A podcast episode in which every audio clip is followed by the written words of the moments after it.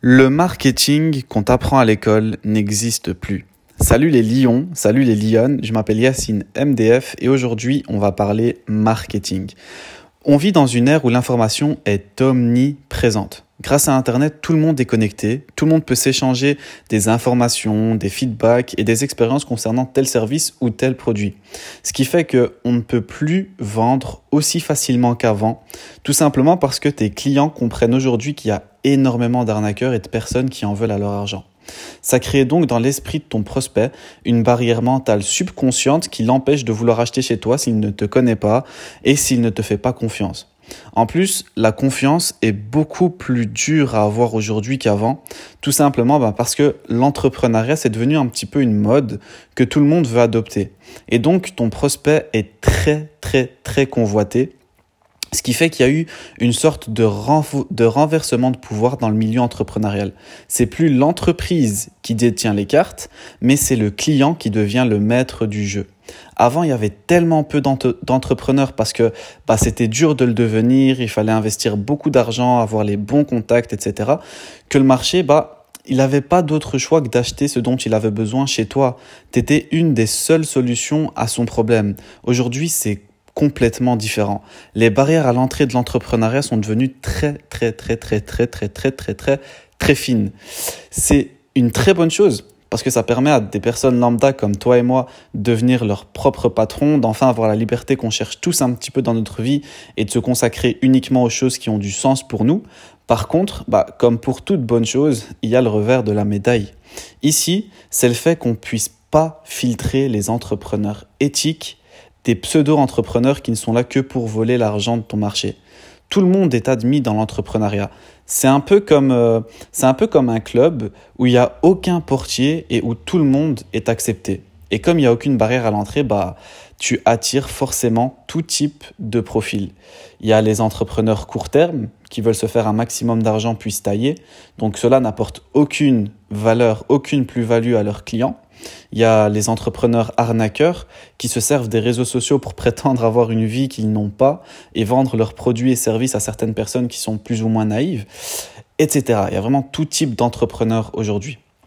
Le problème avec tout ça, bah, c'est que le prospect aujourd'hui, il n'a aucun moyen de dissocier l'entreprise éthique et morale de l'entreprise tendancieuse. Du coup, bah, il ne fera confiance qu'à une certaine catégorie d'entrepreneurs bien spécifique. Cette catégorie d'entrepreneurs est très rare sur le marché car les entrepreneurs d'aujourd'hui se servent du marketing classique qu'ils ont appris à l'école, mais ce marketing n'est plus du tout au goût du jour parce qu'il ne prend pas en compte en fait ce changement radical qui a eu lieu sur le marché et ce fameux renversement de pouvoir. Ici, je vais te partager les trois caractéristiques clés qui font le succès de ces entrepreneurs, mais avant, je t'invite fortement à prendre note de ces caractéristiques pour pouvoir les implémenter ensuite dans ta stratégie marketing. Alors, c'est bon? T'as pris de quoi noter? Je te laisse encore deux petites secondes. Ok, on y va. Alors, la première caractéristique, c'est qu'ils réussissent à développer une empathie incroyable. Ils se mettent constamment à la place de leurs clients, ce qui fait qu'ils arrivent à savoir exactement ce dont leurs clients ont besoin. Je pense qu'ils sont un petit peu schizophrènes aussi sur les bords et qu'ils ont justement cette faculté de pouvoir dissocier leur personnalité de celle de leurs clients quand ça leur est utile. C'est pas si compliqué que ça en fait euh, de développer cette schizophrénie. Il suffit juste de vivre pendant un certain temps dans le monde de tes clients. En lisant par exemple les forums qu'ils lisent, en rejoignant les groupes Facebook où ils sont, en communiquant avec eux, en essayant de t'imprégner de leur langage et en vivant leurs problématiques comme si c'était les tiennes. La deuxième catégorie d'entrepreneurs, la deuxième, caractéristique de ces entrepreneurs, c'est qu'ils sont obsédés par le fait d'aider leurs clients. Ils sont pas là seulement pour se faire de l'argent, ils ont cette âme d'entrepreneur charitable qui est au service de leurs clients. Ils sont prêts à faire des efforts considérables pour pouvoir y arriver et ils s'investissent à fond dans le fait de trouver des solutions concrètes et réelles par rapport aux problématiques que vivent leurs clients.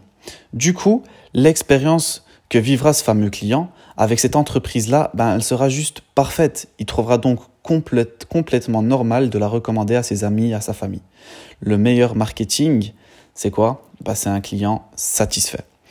Et la troisième et dernière caractéristique qu'ils ont, c'est qu'ils donnent énormément de valeur gratuitement. Pour attirer tes clients aujourd'hui, tu ne peux plus te contenter de lui présenter ton produit et service, ton et service, et de lui dire d'acheter en, en, disant que ton produit et ton service c'est le meilleur.